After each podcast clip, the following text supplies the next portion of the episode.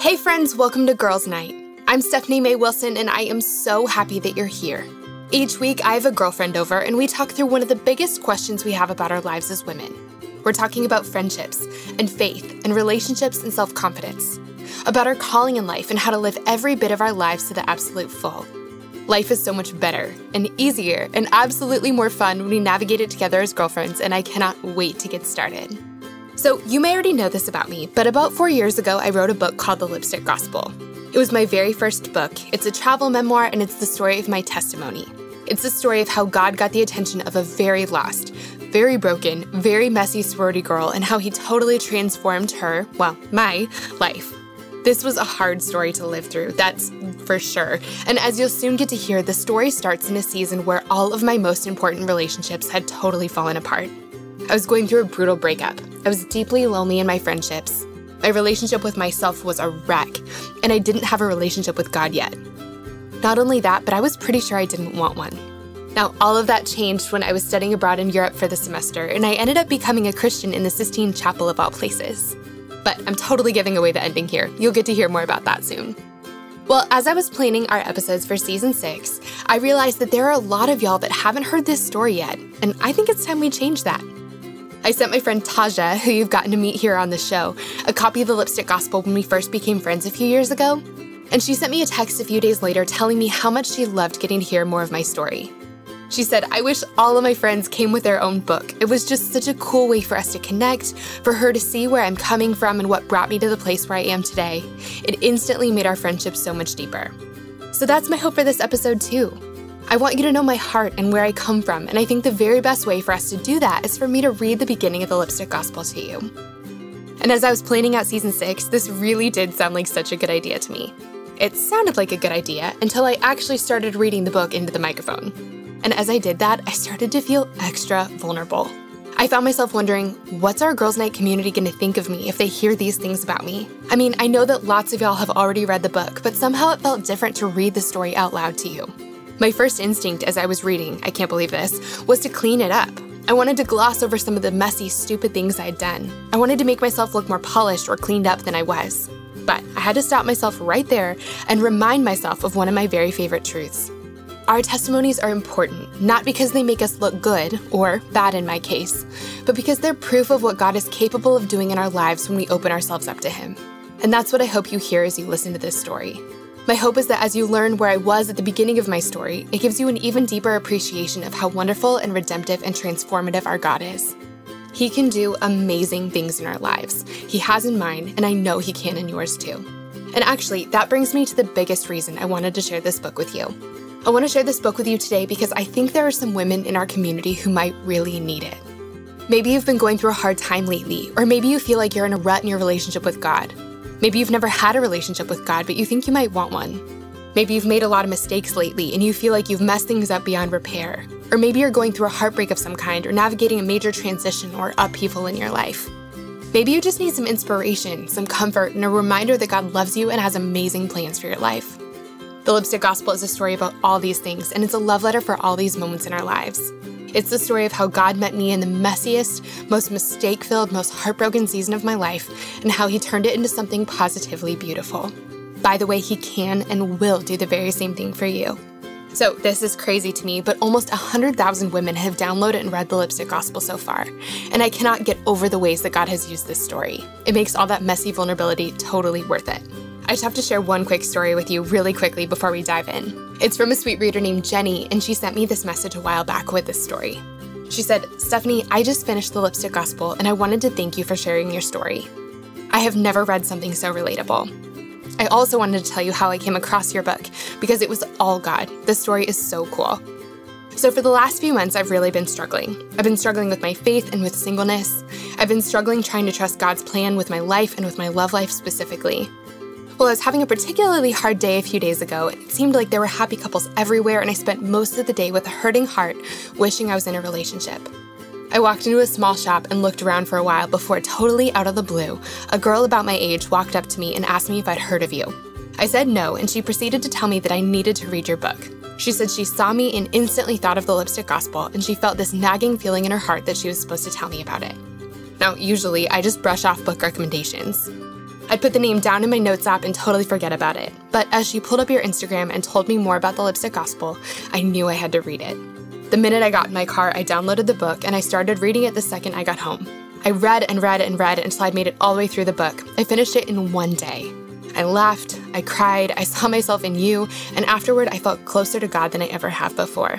I felt like God was in all of it, in your story, in the girl telling me about it. The timing was just perfect, and it was exactly what I needed to hear right now. Thank you so much for writing this story, Stephanie. I'm so, so grateful. Guys, I just can't believe her words. I couldn't believe it when she sent me that story. I love it so much. And really, I don't know who the girl was who gave Jenny a copy of the Lipstick Gospel, but friend, thank you for doing that. I'm so glad you did. And really, today, I feel like that girl in the shop. I have a copy of the Lipstick Gospel in my hands and I'm bringing it to you saying, Friend, I think God might have something for you in here. So, we're going to dive in in a second here, and I'm going to read the first third or so of the Lipstick Gospel to you. I feel like this is story time with Steph. But one last logistical note before we dive in. So, like I said, in this episode, I'm going to be reading the first third of the book to you. But when we're done, this is where you can pick up a copy of the book so you can keep reading right away and hear what happens next. You can pick up a free digital copy of the Lipstick Gospel by going to stephaniemaywilson.com slash lipstick gospel download. Or you can pick up a paperback copy in my shop. It's smaywilsonshop.com. And as always, you can always find those links over in our show notes. We have all of our show notes over at stephaniemaywilson.com slash blog, and you can find all the links for everything as well in my Instagram profile. I'm at smaywilson over on Instagram. Okay, so friends, you ready? Without any further ado, here are the first few chapters of my book, The Lipstick Gospel.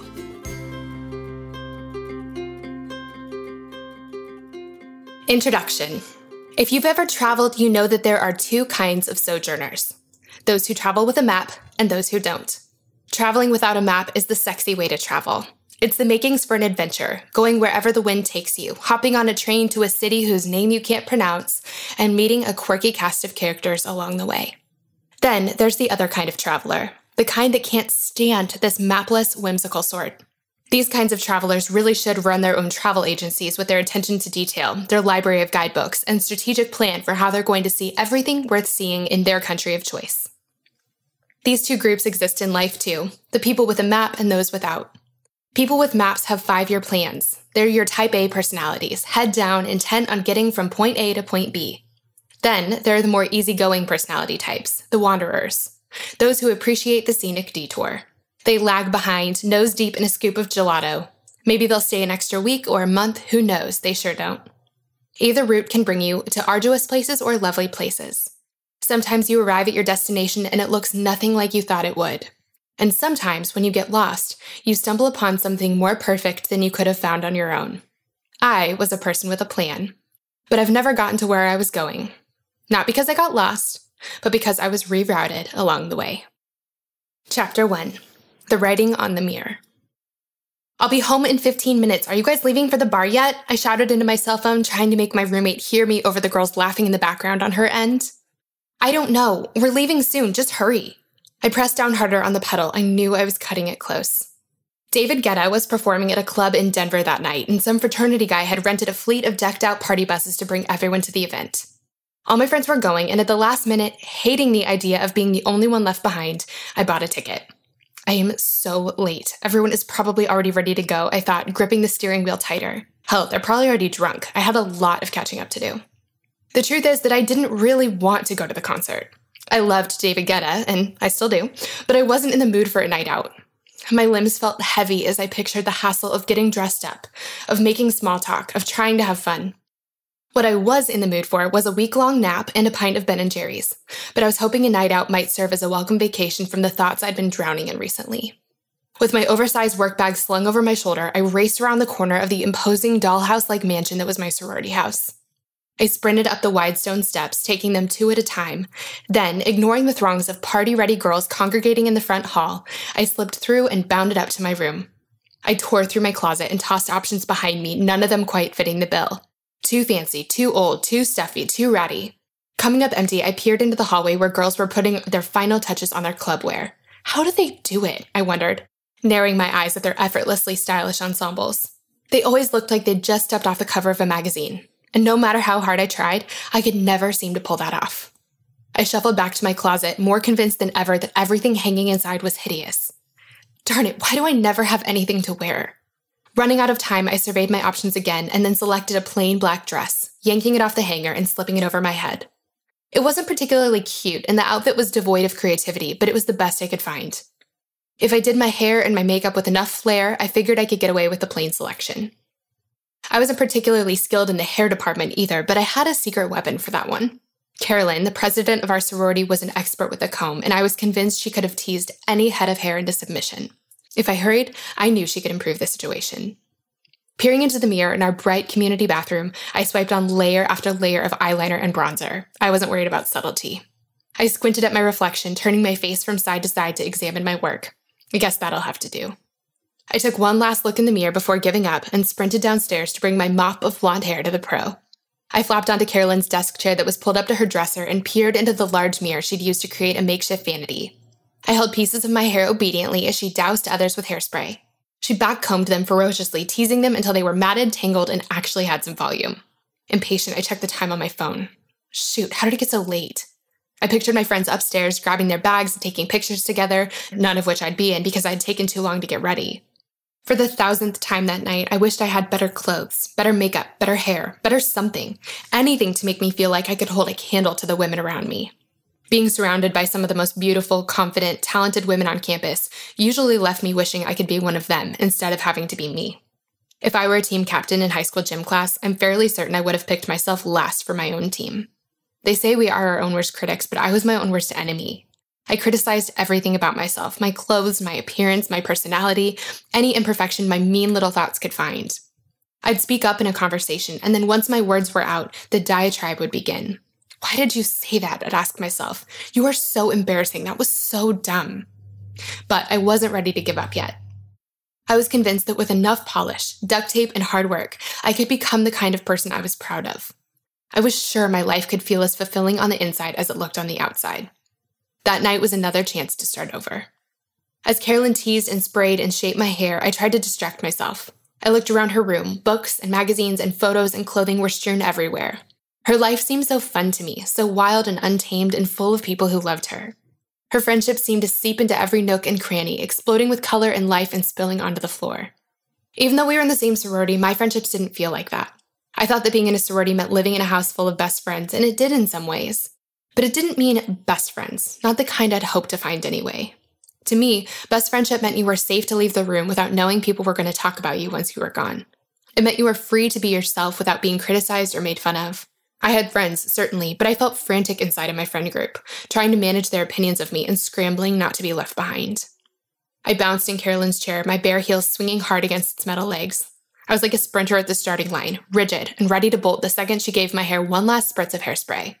Pre gaming, getting drunk before the party, waits for no woman, and I was in desperate need of some liquid courage. My eyes wandered down her huge mirror, taking in the photos and clippings and ticket stubs taped along the side. And just as I was about to look away, my eyes landed on a quote. It was in the top right hand corner of the mirror, and I couldn't believe I'd missed it before. It was written in lipstick in round, perfect letters. It said, Look at the nations and watch and be utterly amazed. For I'm going to do something in your days that you would not believe even if you were told. In that instant, the world screeched to a halt. My eyes zoomed in on the words and everything else faded away, quiet and fuzzy in the background. My insides had gone cold and somehow warm all at the same time. That was it. That was the quote I wanted to define my life. I squeezed my eyes shut tight, trying to picture a life that was so good I wouldn't believe it even if I'd been told. I couldn't picture it, but I wanted to keep trying. What is that from? I demanded, looking up at the quote. The Bible, Carolyn answered. The David Guetta disaster. Steph, we're leaving, one of my roommates called a few minutes later from down the hall. I scooped up my coat and heels from Carolyn's bed, thanked her with a quick hug, and then dashed down the stairs. My friends and I slipped and slid our way up the hill towards the Goose, a bar near campus where the buses were waiting. The weather hadn't managed to muscle its way up past zero, and our feet were freezing in our strappy stilettos. The Goose was always our bar of choice. The drinks were cheap, and it was within stumbling distance from our house. Regardless of where our misadventures of the night took us, we always found our way back to the Goose. The warm bar was a respite from the stinging mountain air. I was so glad to be out of the uncharacteristically depressing Colorado weather, although it reflected my mood perfectly. Lately, I begun wondering if I was depressed, a label that had always frightened me with its severity. I felt listless and heavy. Nothing felt exciting, and I cried more than I wanted to admit to anybody. My life looked great from the outside. I made sure of that. I was a journalism major and at the top of my class. I was in the best sorority on campus and I went to all the best parties. But I rattled around inside my perfect life. My eyes looked like the windows of an abandoned house whose heat had stopped working years ago. I wasn't sure what made me come alive anymore. I hadn't felt truly happy in as long as I could remember. And there was another small detail. I was nursing a seriously broken heart. I repeated that Bible quote in my head again. I was really hoping it knew something I didn't. Weaving through the masses of Guetta fans, I made a beeline for the bartender. I had missed the pregame entirely and did not want to go to the concert sober. I ordered two double whiskey sprites, my friend's variation to the classic whiskey coke, and with a drink in each hand and both straws in my mouth, I sucked them down before the buses arrived. They're here! I heard the shout and looked around, realizing my friends were gone. I glanced out the window just in time to see the last of my roommates climbing up onto a bus before it pulled away. Thankfully, I spotted two familiar faces, friends from a sorority across campus, and I weaved my way through the crowd before I lost them too, so the three of us could board the last bus together. The bus shook with the beat of the pulsing techno music. Finding a seat, I looked around at the faces of my fellow Guetta fans. Many of them were unfamiliar, except for my two friends and a guy who had hooked up with almost every single girl I knew. We had lost track of exactly how many. The bus rambled down the highway, and after a few minutes of laughing and yelling over the techno music, I caught his eye. That guy wobbled over to me, not an easy feat on a moving bus, just as I noticed I wasn't up to everyone else's level of total inebriation. Some guy on the bus had a crystal decanter full of Southern Comfort, which which is really weird thing to bring on a party bus, but I didn't realize that at the time, and so quickly making friends with him, I asked him for a sip. The bus cheered as I took gulp after gulp of the syrupy alcohol straight out of the decanter, only stopping long enough to take a sip of Red Bull to wash it down. For the record, I hate Southern Comfort. But my chugging paid off because that guy was now friendlier than ever. It may have been the outfit I'd cobbled together, or the makeup I'd slapped on my face, or my sudden surge of alcohol sponsored confidence, but my cold insides felt just a little bit warmer in the glow of his attention. We made small talk for a few minutes, or whatever the drunk party bus screaming over techno music equivalent is, and then he pulled a small plastic bag of white powder out of his pocket, offering it to me. Now, I am nothing of a drug connoisseur, but I recognized the white powder as Molly, a form of ecstasy that was getting pretty popular with people I knew. He encouraged while I debated. I wasn't a habitual drug user or a drug user at all, but something about the beat of the music and the deviousness of his smile had me wondering if maybe all of that was about to change. I reached for the bag, ignoring the fact that I had no idea what to do with Molly. Snort it, eat it, put it on your gums. But just as my hand grazed the outside of the plastic, I locked eyes with my friend Jess. Jess had always been a good influence on me. She was fun, certainly, but smart. I could rely on her for good advice when I needed it, and in this moment, I needed it desperately. In a sudden, surprising moment of clarity, I stood up, almost knocking the bag out of his hand. I grabbed Jess's arm, pulled her aside, and whispered, to the best of my ability over the beat of the music, Tell me not to do it. Somewhere deep below my SoCo soaked brain, I knew that I didn't want to. I knew that I was in over my head. I knew that no matter how drunk I got, no matter how unhappy I was, drugs weren't something I wanted to get well acquainted with. She tilted her head down just the littlest bit and stared me straight in the eyes. Don't do it. So I didn't. That was my last memory of the night. The next day, the afternoon sun streamed through my bedroom windows despite the best effort of my tightly drawn blackout shades. I rolled over groggily, and that's when the first stab of pain zinged through my left side. Startled by the pain, I tried to sit up, but moving made it worse. My head began to throb with it. Brain injury? My muddled thoughts were frantic as my mind was trying to wake up. Giving up on movement, I laid flat on my back and deduced that I'd either been hit by a bus and forgotten about it, a real possibility, or I was suffering from the hangover of a lifetime. But hangovers don't usually leave bruises. What happened to me last night? I tried to roll over again, wanting to bury my head under my pillow away from the offensive sunlight, but the stabbing pain was insistent and serious, and I couldn't seem to bend my arm. What is today? How did I get home? What happened? I started to panic. I checked myself for all the physical signs of sexual assault. I knew what to look for. I was the one who made freshmen go through this kind of training. But no, everything felt normal. Everything except for my head and my left arm. My thoughts shifted to my own transgressions. Who do I have to apologize to? Did I do something stupid? I don't think I did anything terrible last night, did I? But I couldn't remember a thing, so I wasn't the best witness to testify to my behavior the night before. I like to call this the moral hangover. It's just as serious as the real thing, if not more. It permeates your insides until every crevice of you is sick with guilt and shame and embarrassment over whatever stupid things you did the night before. Of these, I was an expert. As I scrambled for my phone, a distant memory became clearer of Jess there with me on the bus.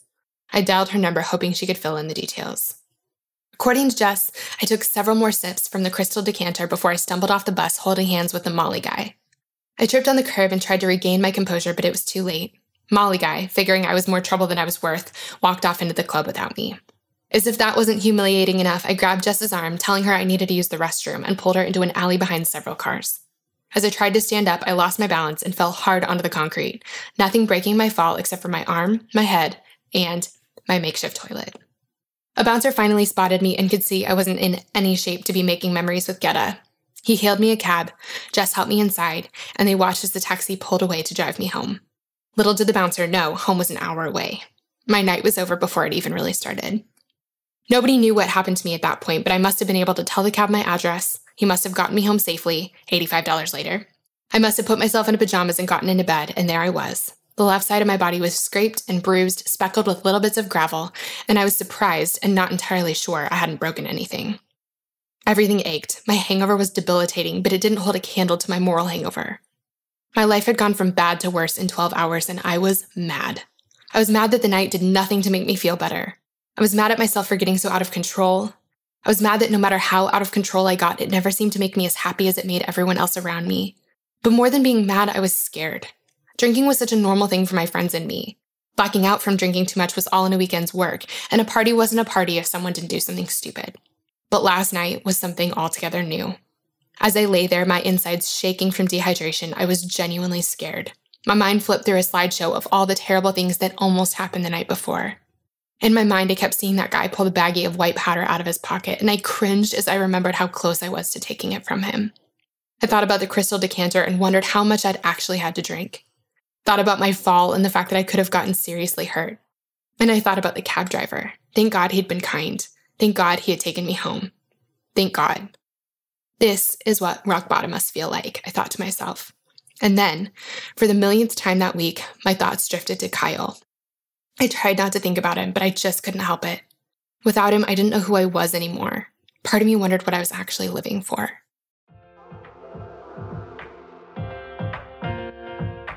Shout out to Claritin for supporting this episode and providing us with samples. Friends, springtime is finally here, but that also means allergy season is in full swing. I have always struggled with allergies, and I don't know about you, but I am especially allergic to cats. More on that in a second. Well, luckily for those of us who live with the symptoms of allergies, we can live Claritin Clear with Claritin D. Designed for serious allergy sufferers, Claritin D has two powerful ingredients in just one pill that relieve your allergy symptoms and decongest your nose so you can breathe better. This double action combination of prescription strength allergy medicine and the best decongestant available relieves sneezing, a runny nose, itchy and watery eyes, an itchy nose and throat, and sinus congestion and pressure with ease. The time that I use Claritin the absolute most is when I'm at my parents' house, my childhood home. They have this absolutely beautiful cat that they love, and I like, except for the fact that he sheds so much. So that means that I'm basically sneezing from the second I arrive home to the second I leave, unless I take Claritin. My dad has even started having it ready for me right when I walk in the door. Are you ready to live life as though you don't have allergies? It's time to live Claritin Clear. Fast and powerful relief is just a quick trip away. Ask for Claritin D at your local pharmacy counter. You don't even need a prescription. Go to Claritin.com right now for a discount so you can live Claritin Clear. Use as directed. Claritin, thank you so much for sponsoring our girls' night. We love having you.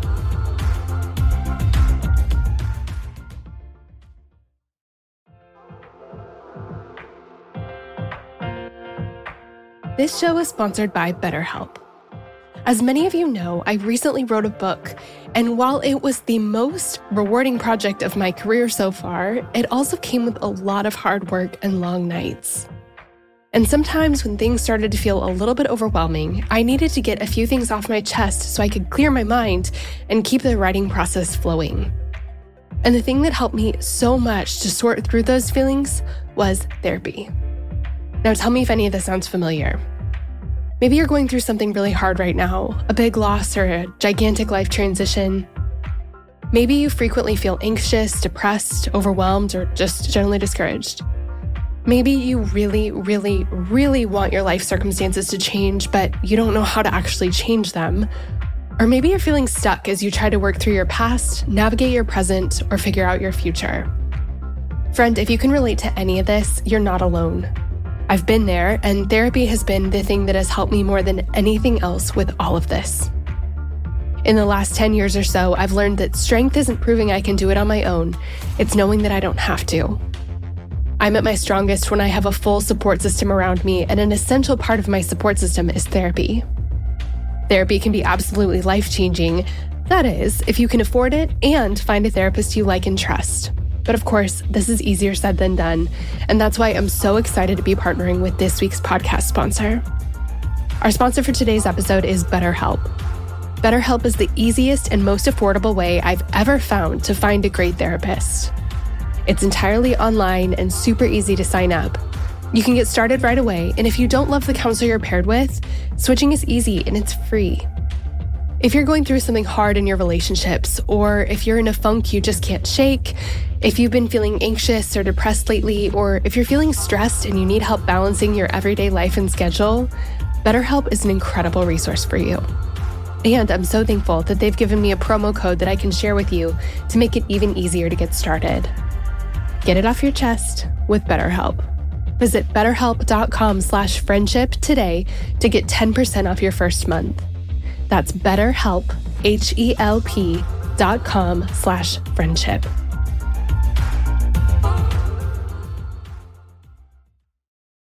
Look, Bumble knows you're exhausted by dating. All the must not take yourself too seriously and 6-1 since that matters. And what do I even say other than hey?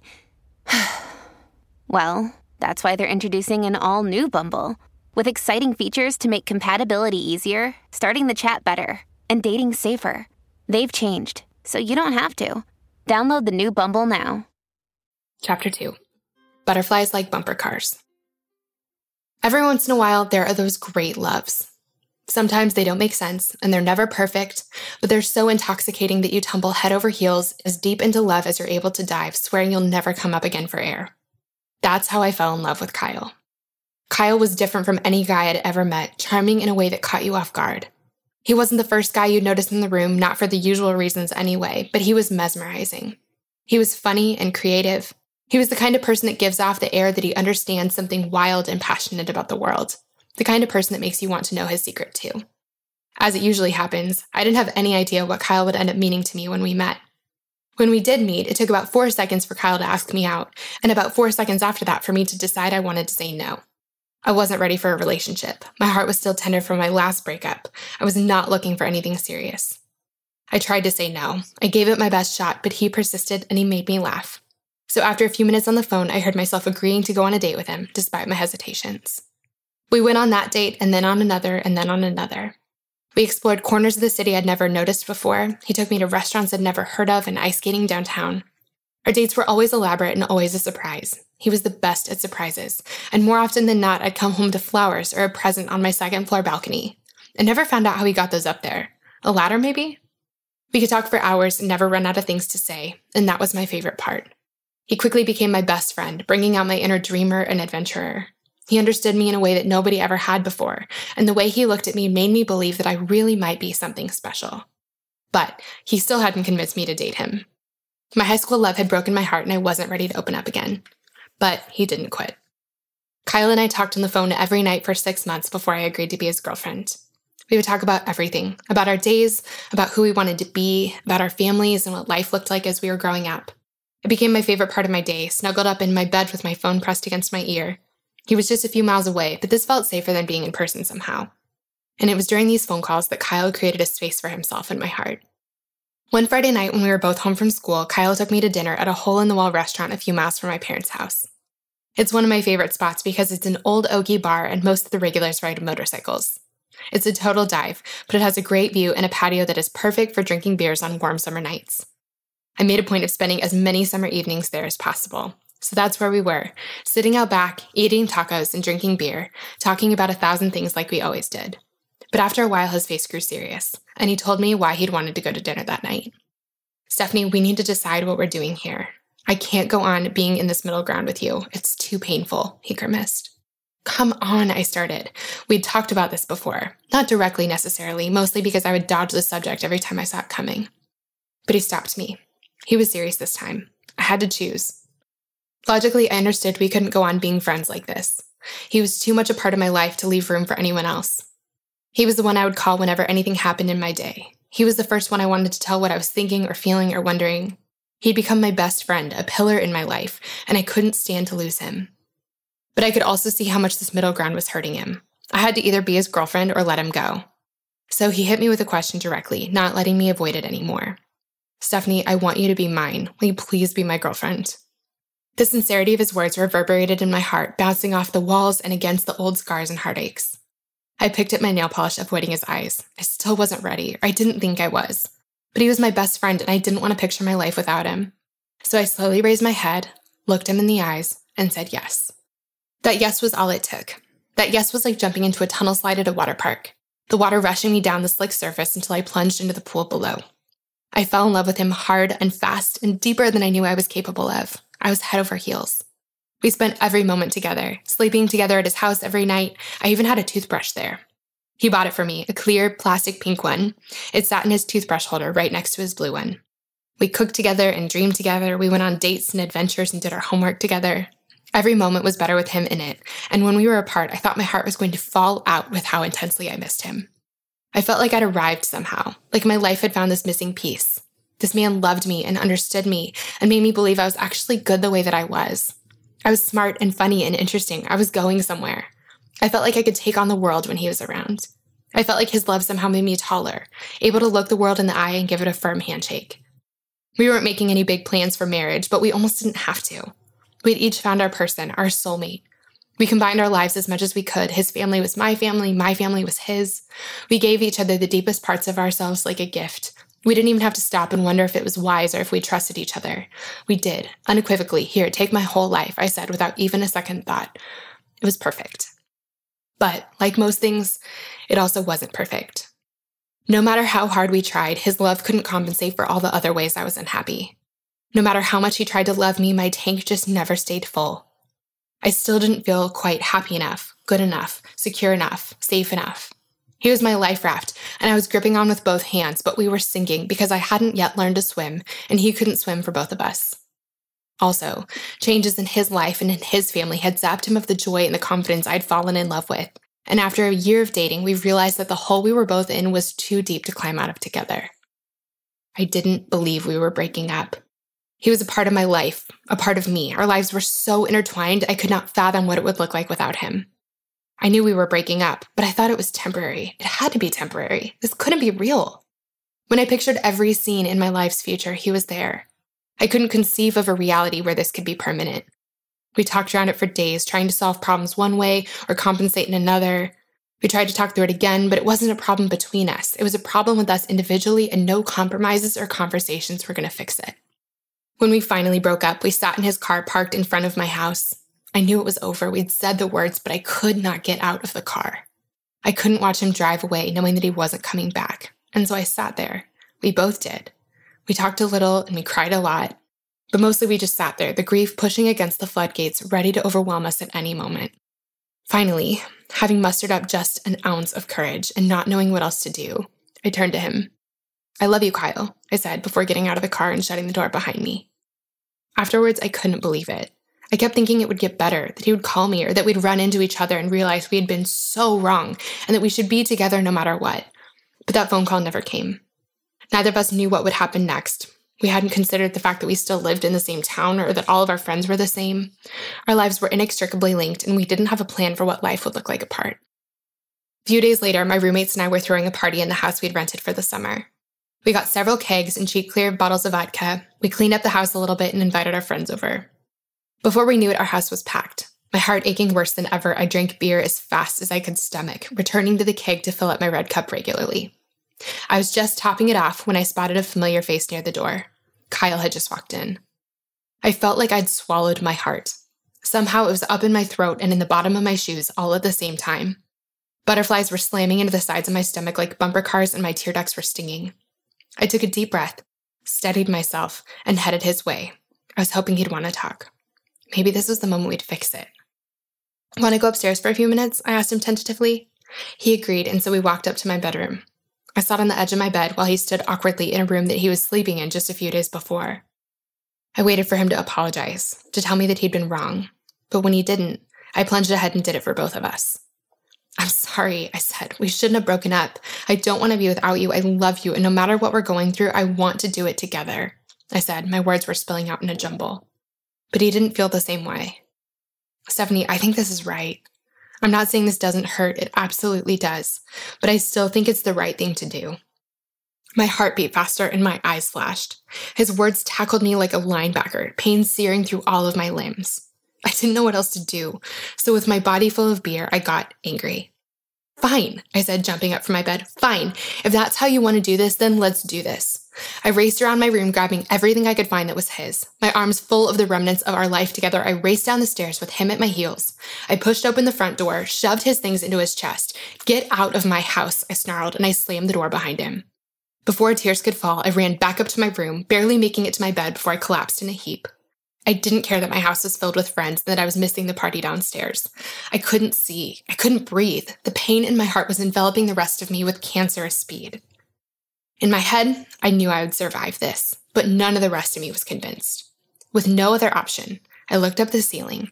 God, I am out of ideas. You have got to take over from here.